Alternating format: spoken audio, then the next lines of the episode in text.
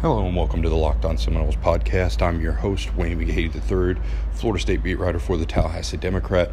And today's uh, today's episode of the podcast is going to be focusing on some recruiting news. I've got Chris Nee of Noles two four seven coming uh, coming on the podcast, and we're going to talk about some recruiting, talk about Clemson, and uh, then tomorrow's podcast will will be uh, the prediction podcast where we preview the Florida State Clemson game and I give my prediction.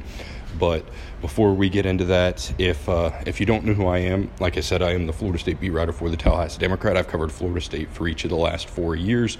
I started off as an intern on the NoleDigest.com on the Scout Network, and I worked my way up to the publisher of that site before becoming the Florida State beat writer for the Tallahassee Democrat in August of 2016. I cover football, baseball, basketball, and recruiting. I football. I'm at every every every event that Florida State that Florida State has practice, you know, interviews, games. I'm at every game, home, away, bowl game. It doesn't matter. Anytime Willie Taggart speaks. Basketball, I cover every basketball home game as well as any postseason basketball games. I was out in Nashville and Los Angeles for Florida State's Elite Eight run uh, this past year. Baseball, I cover any home baseball games as well as any postseason baseball games. I was out in Omaha for Florida State's run in the College World Series two years ago. And then I cover every major and minor recruiting event that Florida State has. So I have a pretty good idea of what's going on, on around the three major sports around Florida State's program.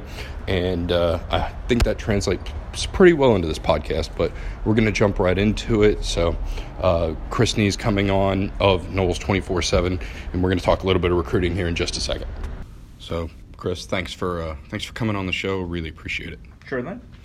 Uh, you've been in the recruiting game a long time.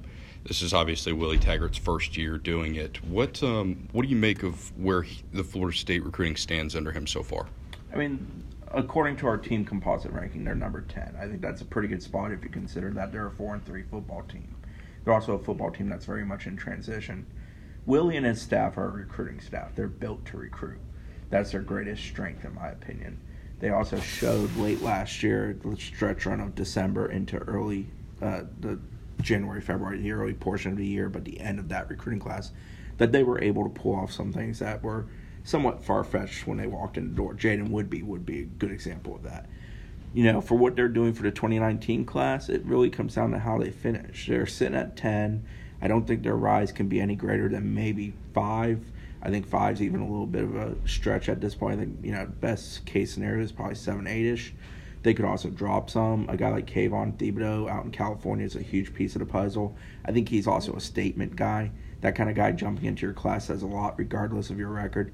That a guy of that kind of talent from across the country is willing to come play for you. Probably be an instant contributor, replacing Brian Burns as far as the roster spot next year. You know, it says a lot. It kind of sends a message. It's one of those things that re- will reverberate with kids in his class and upcoming classes. And I think it has a lasting impact. Obviously, it's also very important for FSU to get better on their roster. That begins with offensive line and linebacker. To some degree, they've struggled with recruiting linebacker. They've got Jaleel McRae in the fold. They also have Kalen DeLoach, but they really need two others. They were swinging for the fences, going for guys like Derek Hall and Kobe Dean. Both of those look like pipe dream at this point. They're going to have to kind of fall back on plan B type guys and figure that out. That's something we'll see develop over the coming weeks and months. On the O line, they need some band aids. They need some JUCOs, guys that can come in and at least make them better and certainly help their depth immediately. JUCO recruiting is kind of done in a vacuum. It's not like high school recruiting where you recruit guys for 10, 12 months, you court them, you kiss them, you love them, and you hope you land them in the end. No.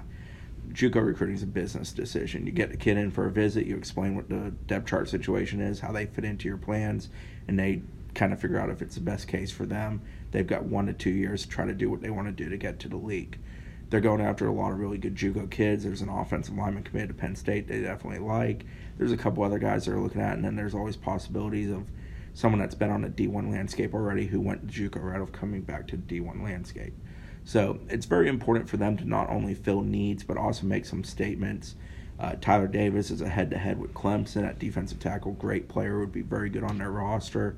William Putnam's a head-to-head with Auburn and Clemson. Excellent player, offensive lineman, position of need you win enough of those battles, you make some statements and kind of set yourself up for a great stretch run. Yeah, I was watching. Um, you mentioned Jaleel McRae. He's a guy that's yeah, I think we we've talked about a lot uh, since he committed because he's had two major knee surgeries. But I was watching his film and yeah, I really like what the kid brings. He's smart, he's athletic, even after the knee injuries, and um, he's just got really good football instincts. The obvious question there is is he going to be able to stay healthy? You know, you have Kalen DeLoach at linebacker, who you know Auburn's making a, a big run at. So the linebacker position is kind of up in the air at this point. Um, who are some of those Plan B types? I know Lee Kpogba is one. Yep. Uh, Jordan Richo at Yuli's a kid that they like. Jordan definitely would love to be recruited by FSU. He's a kid that's made a great deal of effort of being on their radar. He's come to camps. He's worked out for them. He keeps up communication with them. He comes to games. He's a guy that if they asked him to jump on board, I think it would be an easy get. Sometimes you don't want to do that because you want to. You feel there's better talented players out there you can go pursue. So he's kind of in, for lack of a better term, a Plan B type. Um, I think Lee is certainly one. Kafoga. Um, Kpogba. I'm not 100% sure if Decay is completely silent or not. He's a guy that they definitely like. He's a talented kid. He kind of fills the role of what Nakobe would have been. He's not near the player Nakobe is, but he's still talented. He can make you a better defense. After those guys, you know, truthfully, at this point, they haven't really pushed for anybody. It'll be interesting. I don't think they want to go JUCO at that position, but it will be interesting to see if they maybe kick the tires with some JUCO linebackers. You know, um, one of the guys we've talked about it a few times, but where Raymond Woodie III fits in. His father's obviously yeah. the linebackers coach. I call him a defensive athlete when I write about him. I go out of my way. He he would prefer to be in the secondary. If it's up to Little Ray, he wants to be a defensive back. That's what he fashions himself as. My opinion is he develops and grows into an outside linebacker type role. Now I think he's kind of similar to Deloach and how he would fit into the FSU defense. You know, Jaden would be kind of a nickelback type role of a linebacker.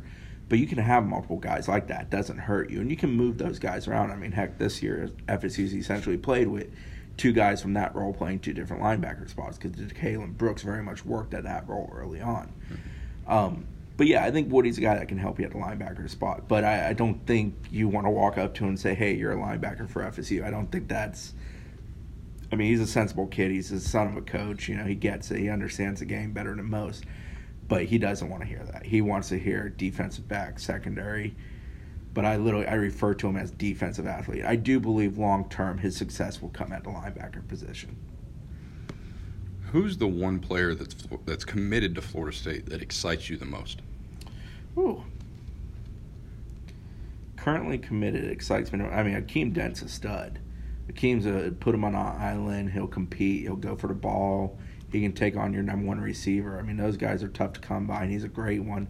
I think we kind of take for granted his greatness because he has been committed for so long.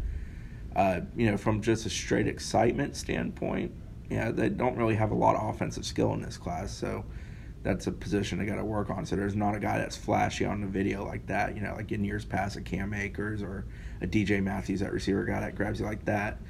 I, I like Kalen DeLoach a heck of a lot. He's not the biggest dude, but he works his backside off. He's a strong kid. He's a physical kid. He flies around. He hits.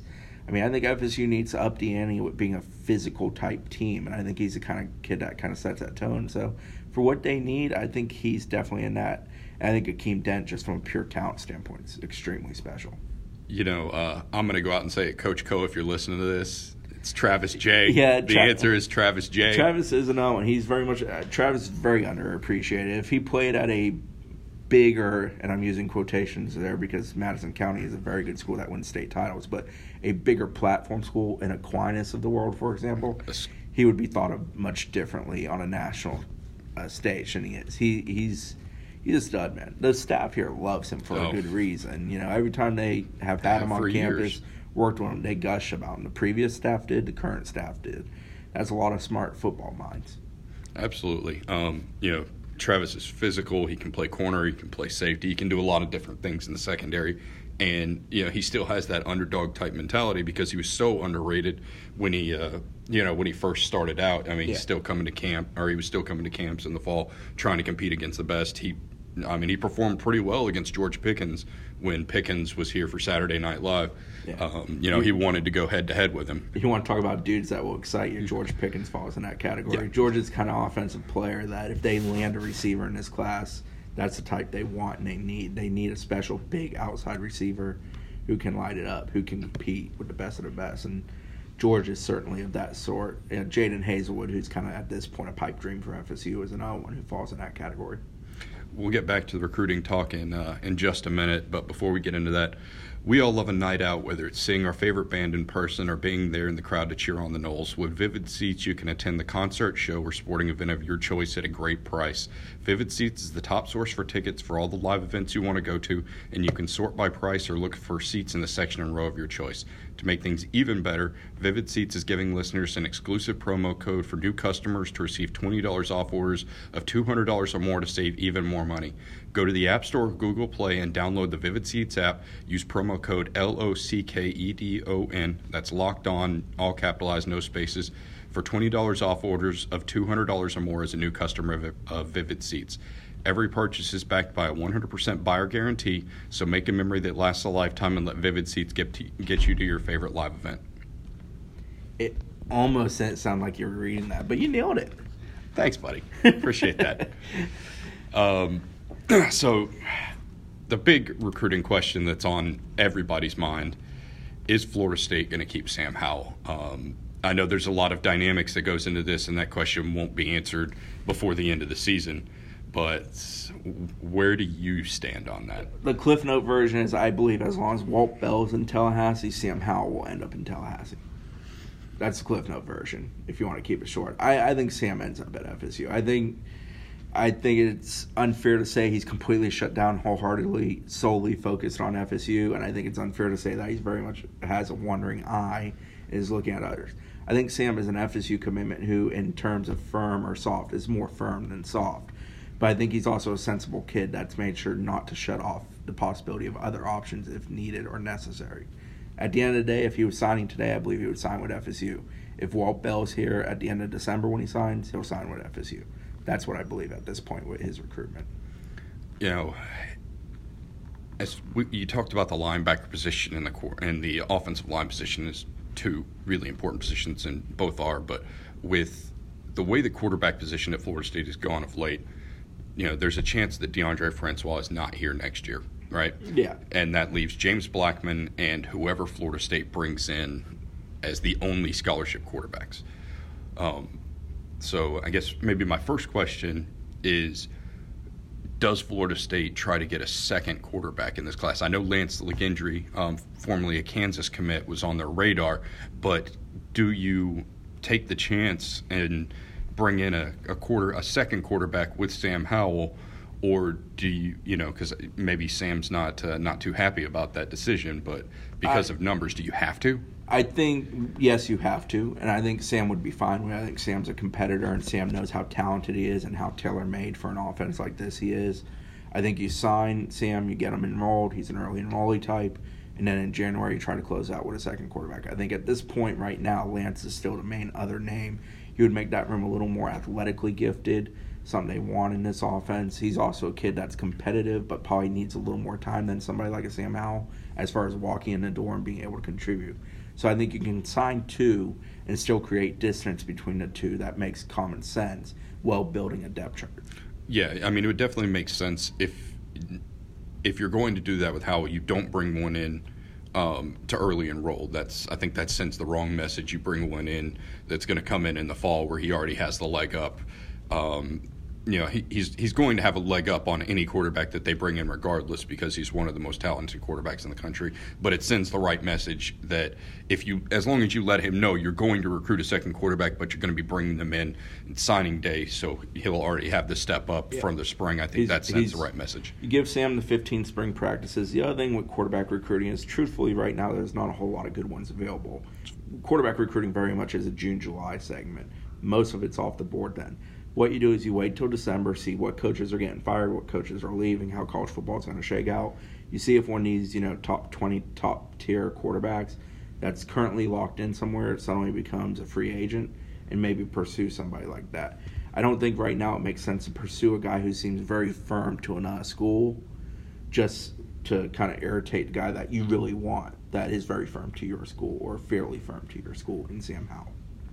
How important is Sam Howell to Florida State's uh, recruiting class, not because of like the position, but because of him as a recruiter and how important having a you know talented quarterback is for skill position players and offensive players overall. I think it's extremely important simply from a perception standpoint. You're trying to rebuild an offense in your image and Willie Taggart's image. You need a quarterback who can run your offense in that image. Sam Howell is a quarterback who can run your offense in that image.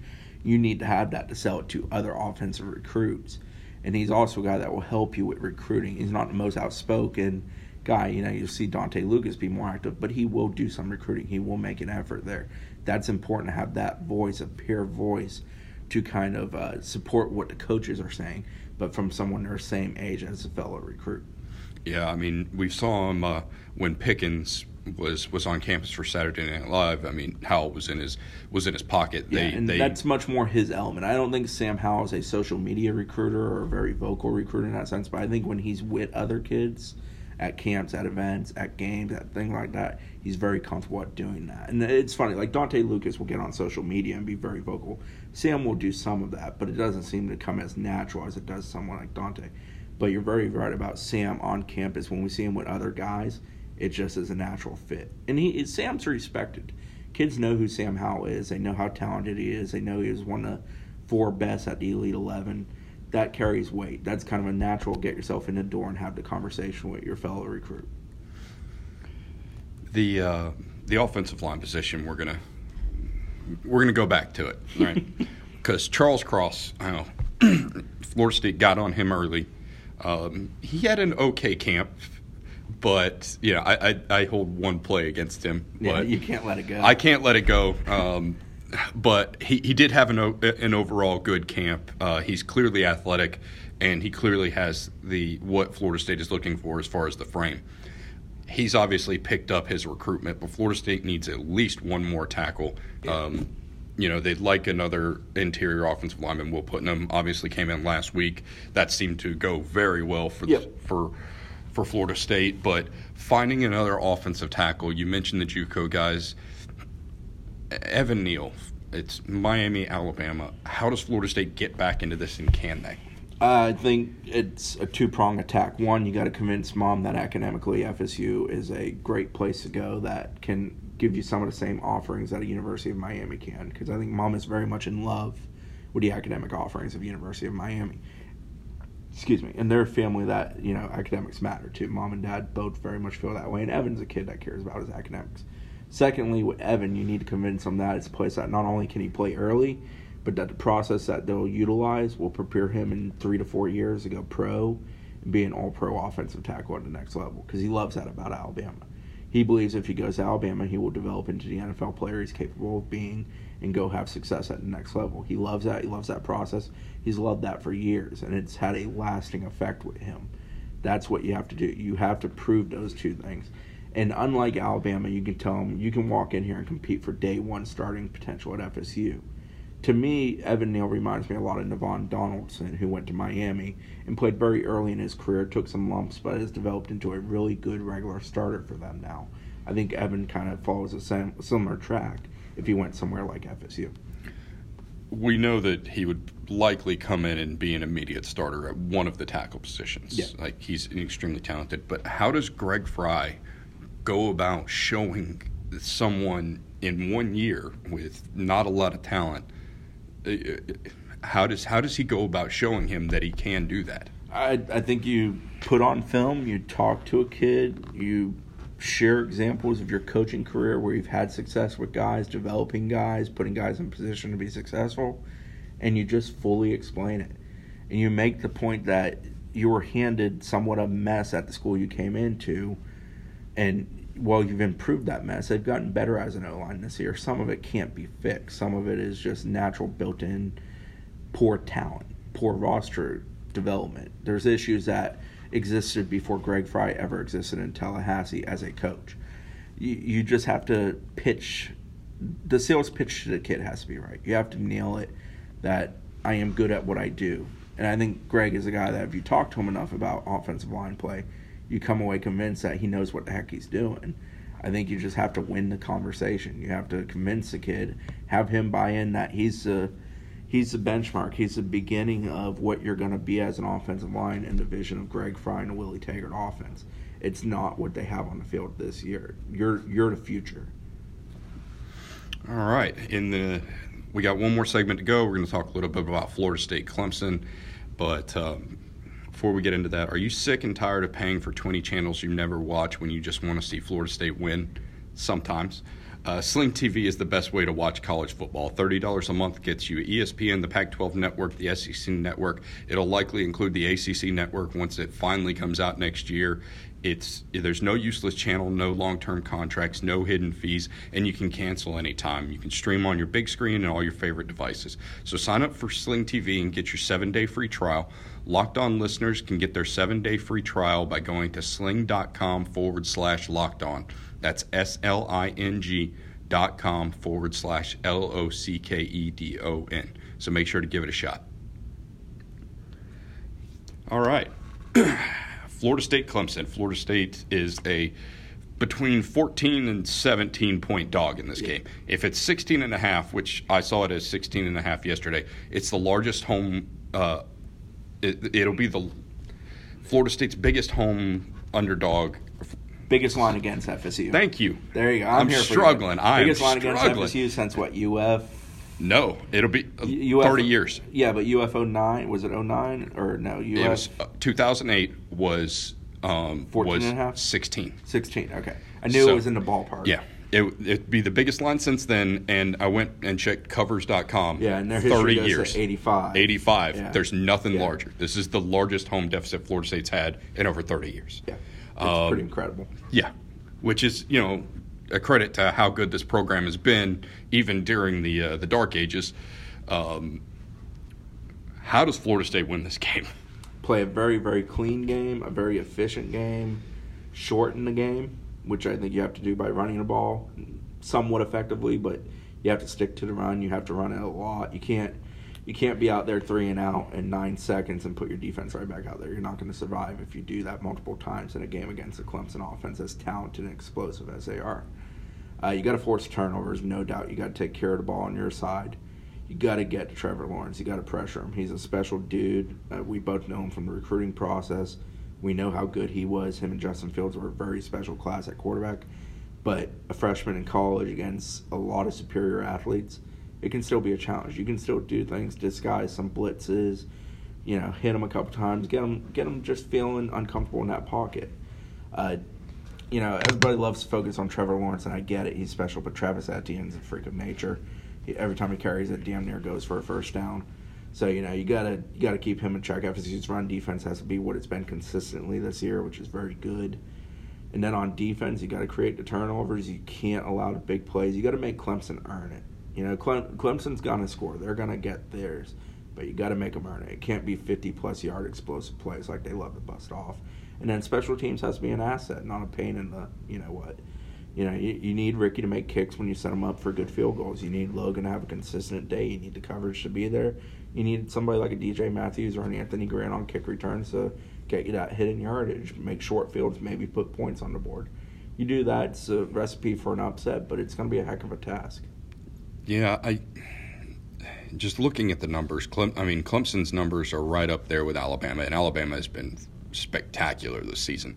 Uh, there's a reason Clemson is the number two team in the country. They have an incredible defensive line. Everybody talks about their defensive line. Their offensive line, it may be just as good. Yeah, I mean, they they got Mitch Hyatt who's about to start his 50th career game. That that is a mind-numbing stat. One, that a kid is there as a senior to do that because he started since he was a freshman, and two, the fact that he's actually doing that. Yeah, um, you know, Florida State's Alec Eberle's at like 45. Yeah. Mitch Mitch has had, Mitch has had a little more value for Clemson. but I think I think the Clemson line has something like 140 or 150 appearances in their career and over 100 plus starts as a unit. And the group has been the same consistent unit throughout the year. So yeah, they're kind of, you know, there's a reason they've run for what 1776 yards this Yeah. year and that they're able to stand there and stand in the pocket and go downfield that they have the time to do it. It's because they have the best O line they've ever had under Dabo and the best O line I can ever remember at Clemson.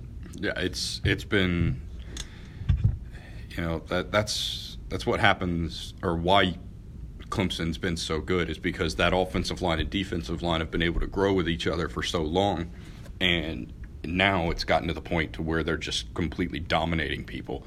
I mean, this is the best uh, front four and front five Clemson's ever had. I think. I mean, ever. Like this is this defensive line has four guys that are going to be drafted in the first three rounds. Two of them could go in the top ten. Yeah. So you know they're going to win the trenches. Florida State's defensive line is going to have to uh, is going to have to really step up and put pressure on Trevor Lawrence.